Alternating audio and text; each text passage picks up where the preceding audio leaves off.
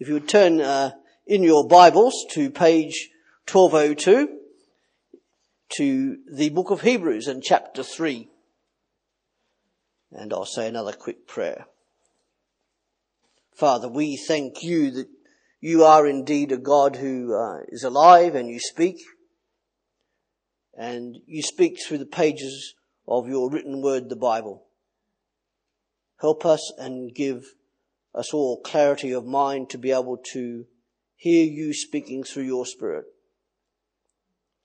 And may we leave here not only having heard you, but with something else to do and put into practice. And we pray this through Christ our Lord. Amen. Wonder if you can recognize this bloke. You know who that is? That was me. 25 years ago, that is. 1985, I was in India. I was doing six months community development work. And the guy beside me is Rabi Chowdhury. And I've often wondered how he's got on. And this week he contacted me. He put my name in Google. Would you believe it? And there it is. It's amazing. And I'm glad to be in contact with him to see how he's gone on. He's now in West Bengal working amongst the impoverished people there, particularly among the, uh, the unreached people. And I'm so glad and thankful to God that, that he's gone on in his faith after our outreach and he has not fallen away as I know that some people have. And so how can we as 21st century Christians keep from falling away? And I would call it the COPE strategy. There's consider, persevere, and encourage. So let's read from Hebrews chapter 3. Reading from verse 1. Therefore, holy brothers, who share in the heavenly calling, fix your thoughts on Jesus, the apostle and high priest, whom we confess he was faithful to the one who appointed him, just as Moses was faithful in all God's house. Jesus has been found worthy of greater honor than Moses, just as the builder of a house has greater honor than the house itself. For every house is built by someone, but God is the builder of everything. Moses was faithful as a servant in all God's house testifying to what would be said in the future. But Christ is faithful as a son over God's house. And we are his house if we hold on to our courage and the hope of which we boast. And the first thing we are to do is to consider Jesus, or as the NIV here puts it, fix our thoughts upon him. Now remember that these are Hebrew believers. That's who the writer is writing to. And I guess we would call them Messianic Jews today in some circles. They believed that Jesus was their Messiah, their Saviour and their Lord. They're obviously coming under pressure from uh, the other Jewish people and the Jewish leaders to renounce this Jesus as a fake and come back into the fold. They would have been told how great Moses is. What a superhero. And in the previous chapter, we read how uh, Jesus is greater than the angels because Jesus is God, but was made a little lower than the angels when he became man. So Moses was a pretty cool character. And in this chapter, we read a comparison between Jesus and Moses. Sorry to inform you, that's not Charlton Heston, who many people uh, like to think is Moses, but he's close, but no cigar. And Moses to the Jews, they said, was a superhero. Moses was revered because it was to him that, that God had revealed his will. Moses was a key figure in the establishment of Israel as a nation. God's chosen people. Moses suffered persecution and rejection from the rest of the family of Israel. He had great zeal for God and was willing to sacrifice everything for God. He had fellowship with God. And yet all this is merely a shadow and a prophetic sign of what was to come in Jesus, this Messiah. And Moses, we read in Numbers chapter 12, was faithful to God's house, God's people. And the house of God is the people of God. It was this Moses who was held in such high regard by the Jews that some might well have been tempted to renounce this Jesus as a fake and go back to the old ways. And so God's long waited for Messiah would need to be greater than Moses. And Jesus is and was that Messiah. Later on in the book of Hebrews, we discover that Jesus is greater than Aaron, through whom the law was ministered. But here we see that Jesus is greater than Moses, the lawgiver, the servant of the house of God. Jesus as God was the creator of the house. He was the creator of Moses. And both Moses and Aaron represented God's house in Israel. Moses was the apostle or the prophet and Aaron was the high priest. Jesus was an apostle. Did you know that? It says so. And he was a prophet as well as being the high priest. So Jesus brought both Aaron's side and Moses' side together in one. And by apostle, I mean a messenger or a representative, because that's what an apostle is. Someone who is a messenger or a representative. And as the apostle of our faith, Jesus was faithful. As an apostle, Jesus was God's representative for us, making God known to us. Jesus, this Jesus was totally faithful. And it means he can be both trusting and also capable of being trusted. Moses was the one to whom the law was given. The Mosaic covenant under, under which the, the Jewish people lived. The covenant with Moses commenced with this stipulation from uh, the book of Exodus. Now, if you will obey me and keep my covenant, you will be my own special treasure from among all the peoples on earth. For all the earth belongs to me.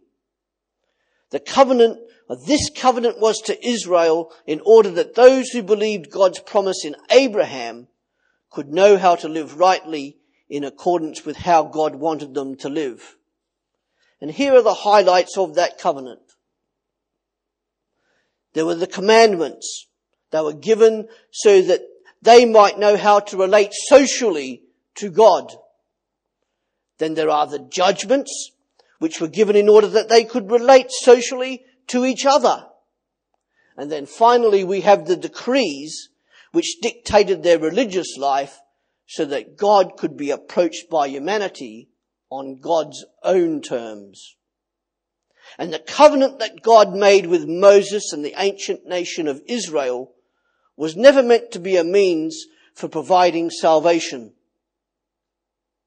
It was given so that they could realize the helplessness and futility of their own efforts and their need of God's help for salvation. And it was to serve only as a protective fence until the promised Messiah came. The long awaited for Savior of all humanity, both Jew and Gentile.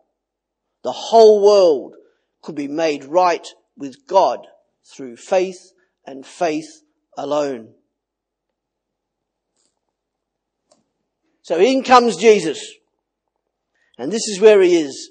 As the Messiah and the Savior, Jesus ushered in a new covenant.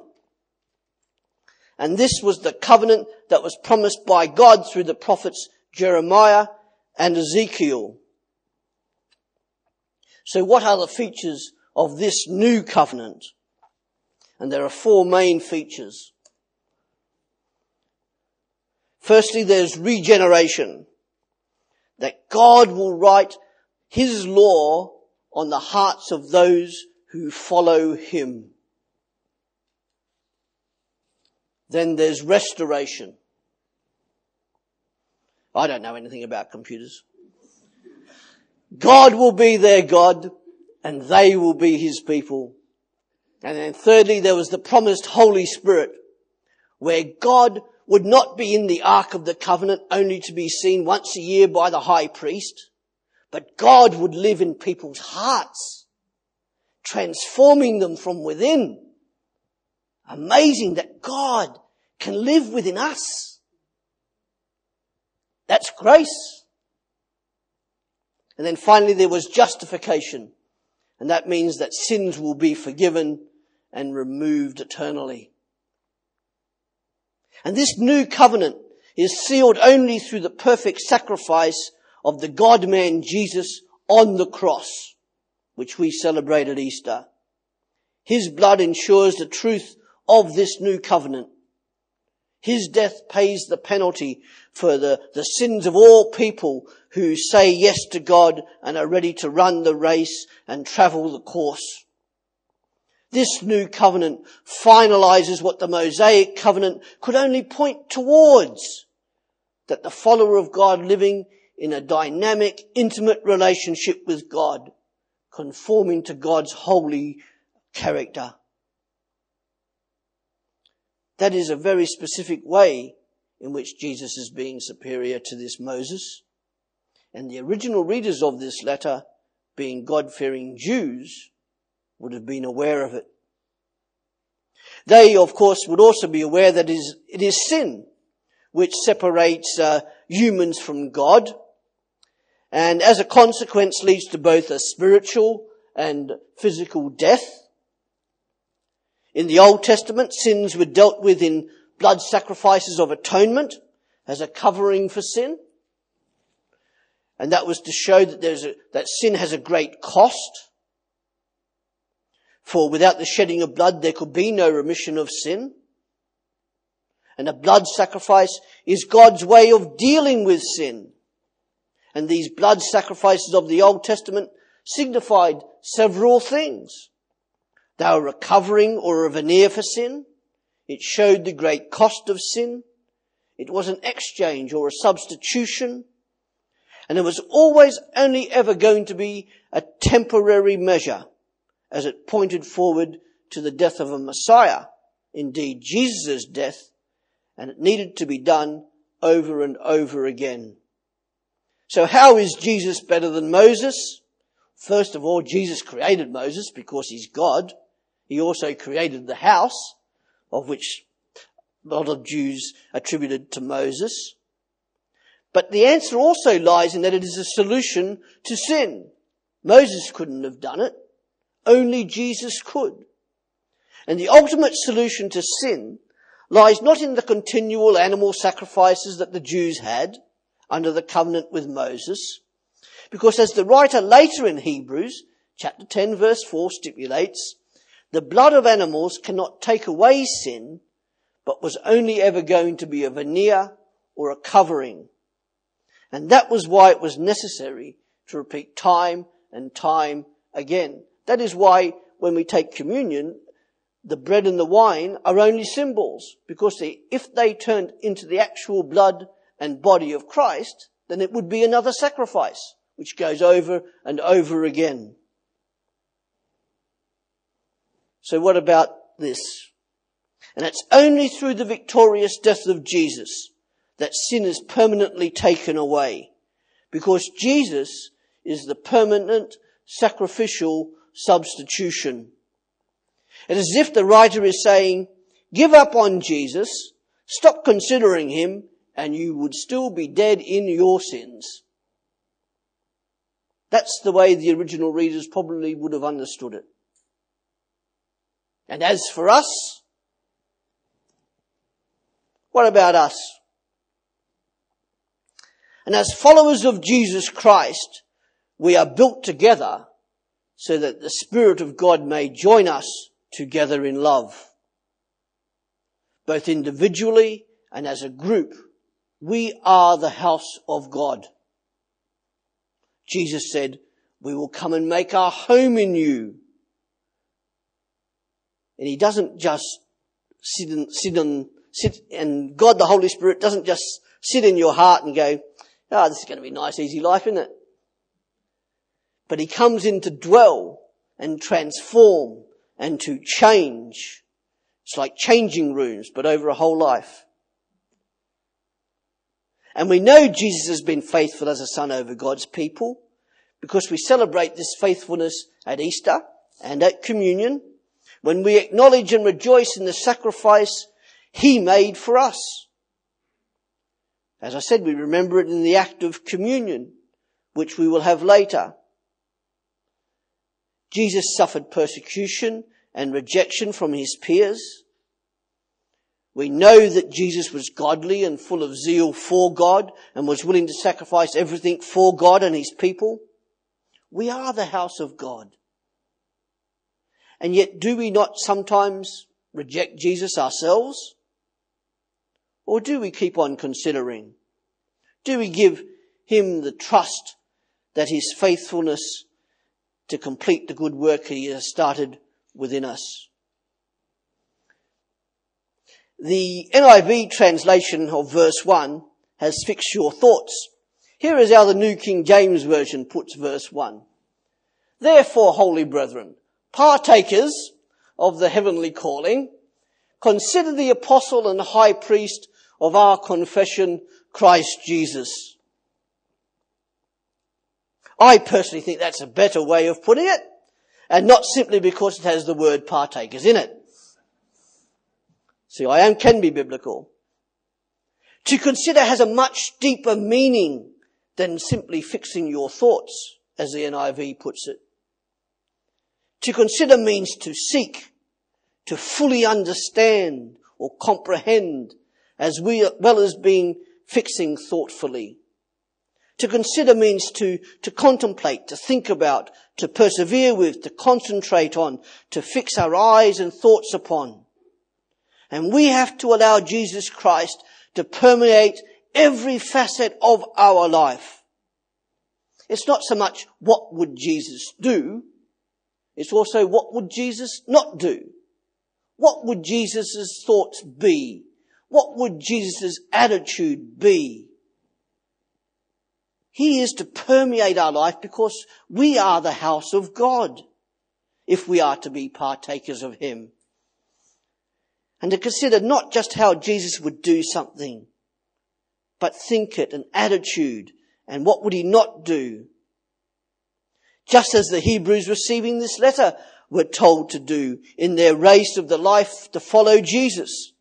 We too are to hold fast to our courage, but only by considering Jesus and trusting in Him and relying on the Holy Spirit who lives within us to help us as we ask Him.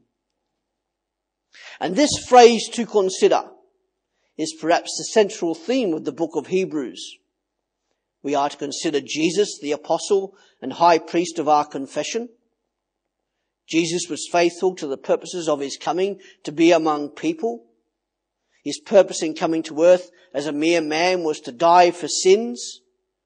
And he needed to be, die for our sins and be raised again on the third day as a sign of being victorious over both death and sin.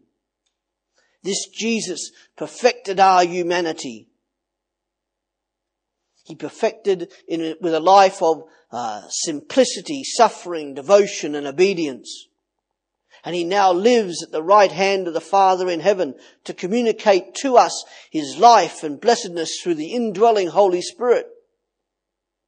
And we must therefore consider Jesus in everything we do, every thought we think, every attitude that we hold dear. That is the aim of the writer, to persuade these Hebrew Christians that if they knew this Jesus to be faithful, if they knew him to be faithful, then why would you want to renounce him?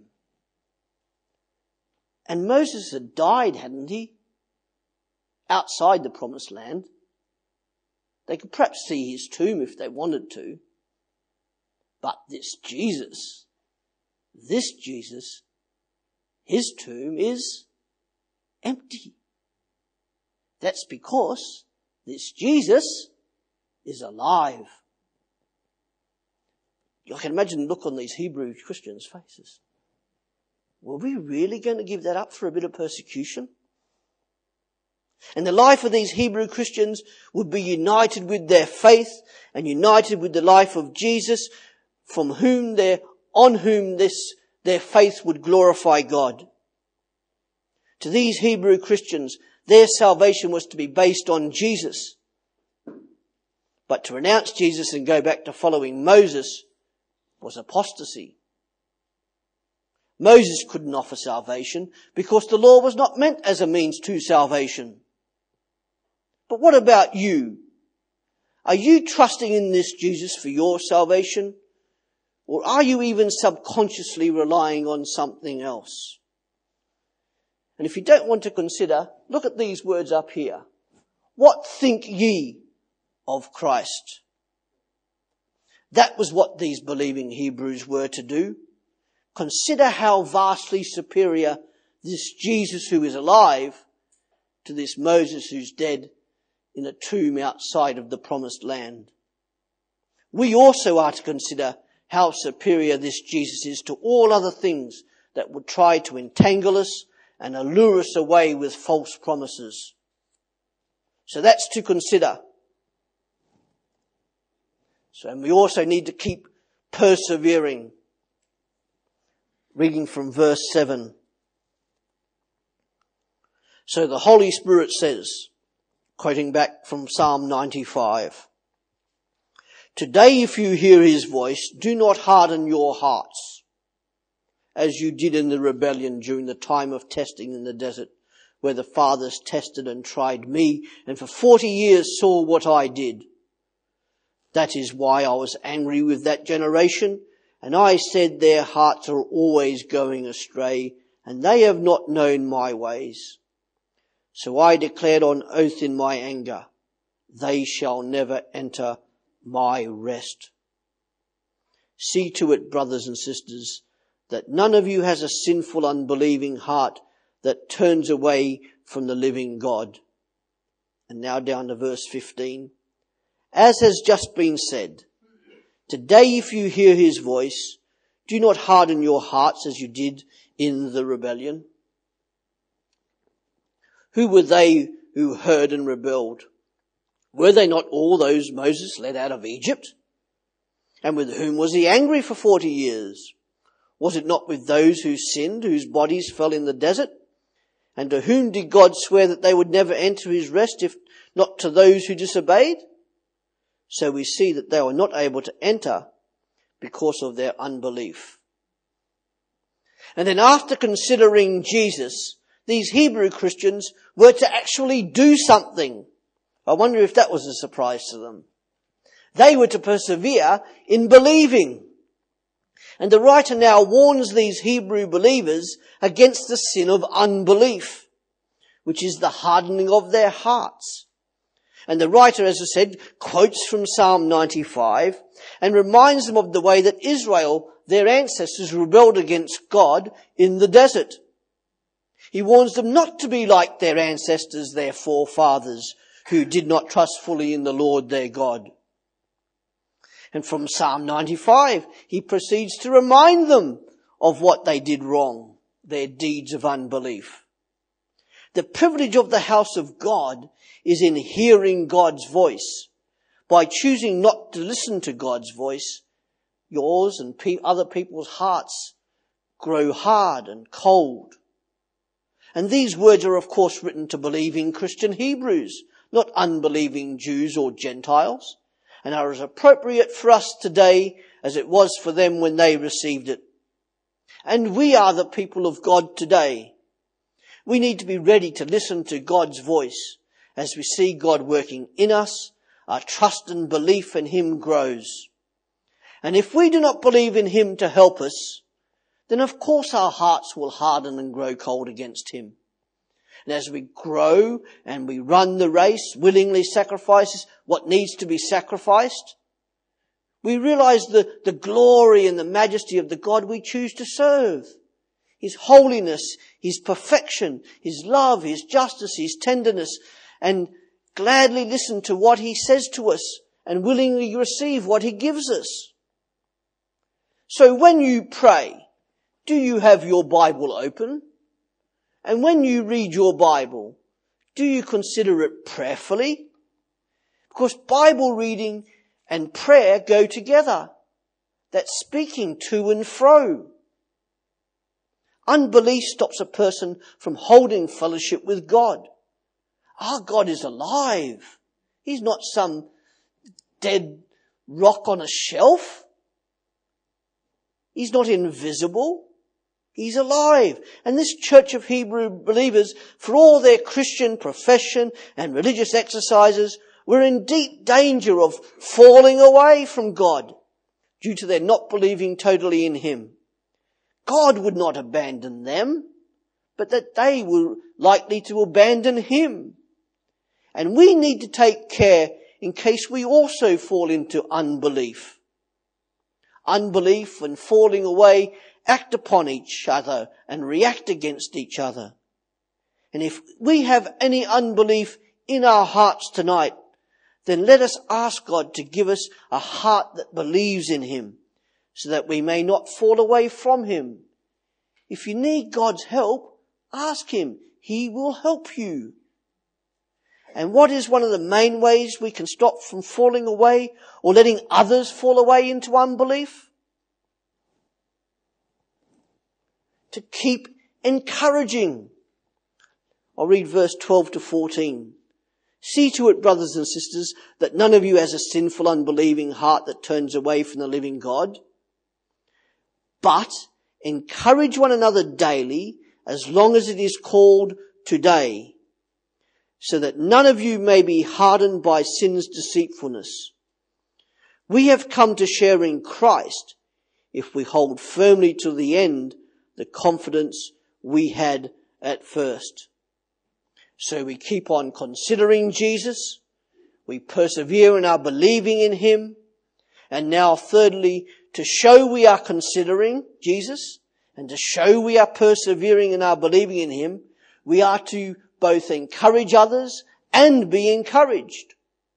In verse 12, we read, see to it that none of you has a sinful, unbelieving heart that turns away from the living God.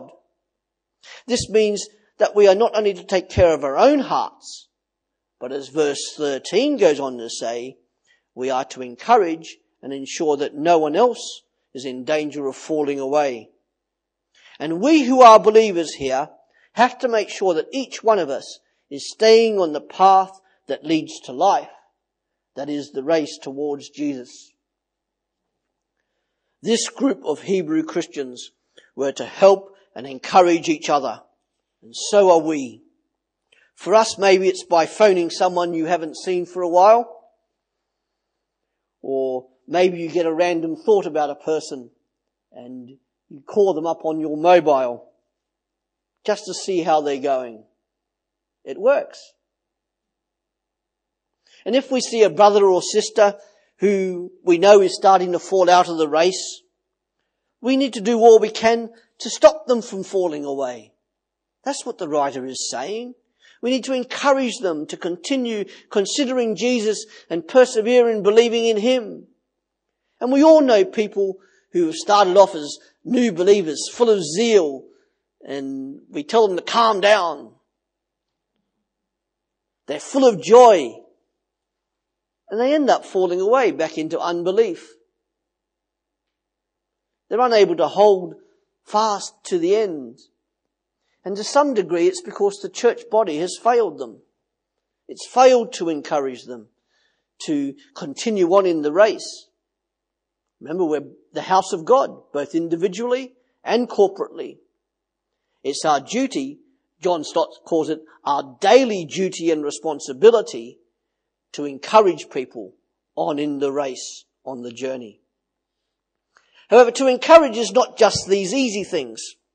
To encourage can also mean to rebuke or to correct in love, normally in private.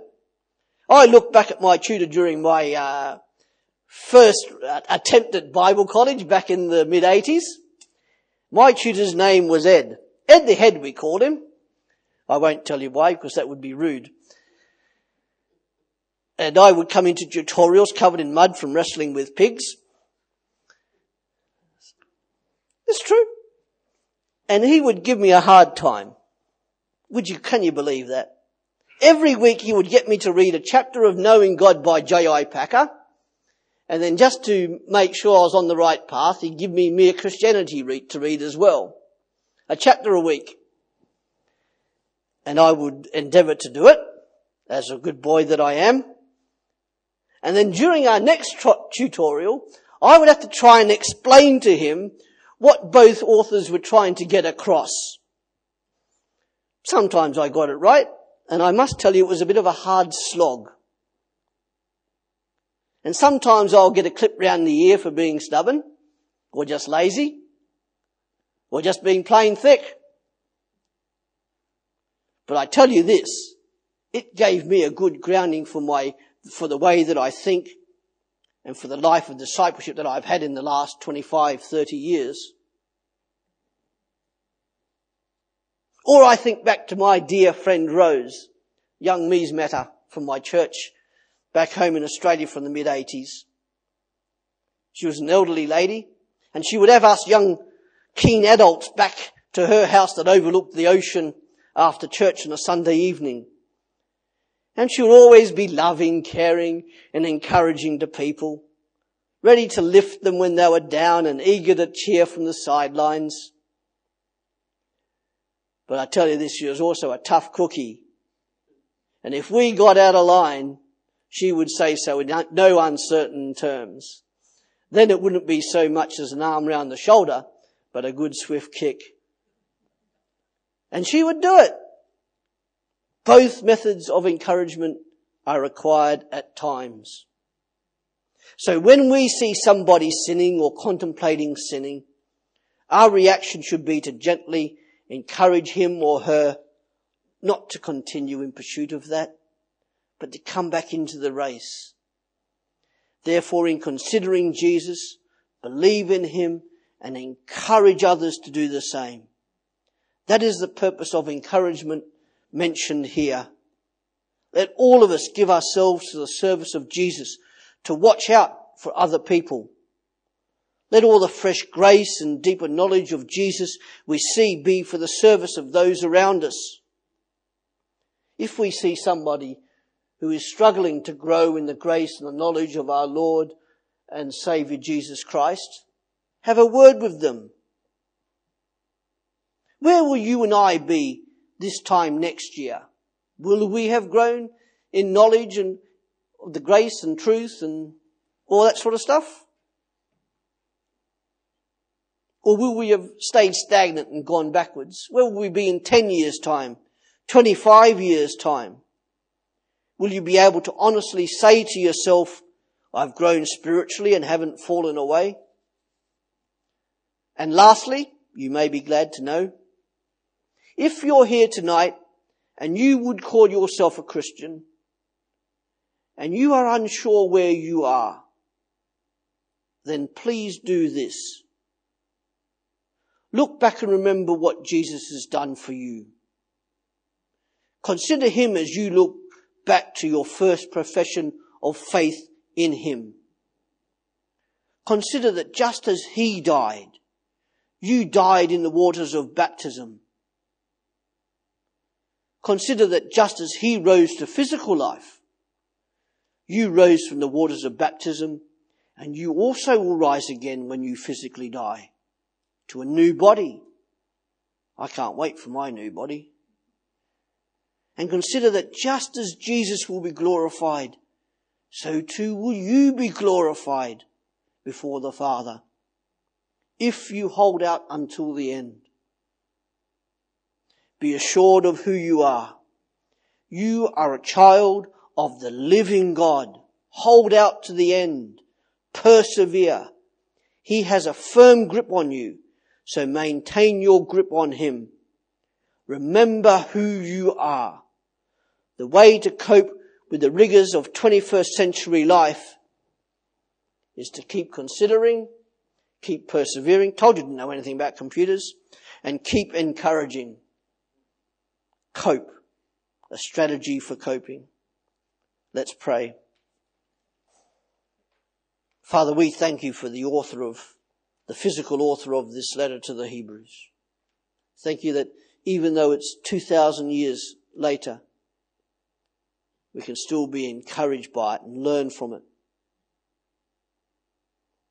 Help each one of us to go out of here to continually consider Jesus, to continue persevering and believing in Him,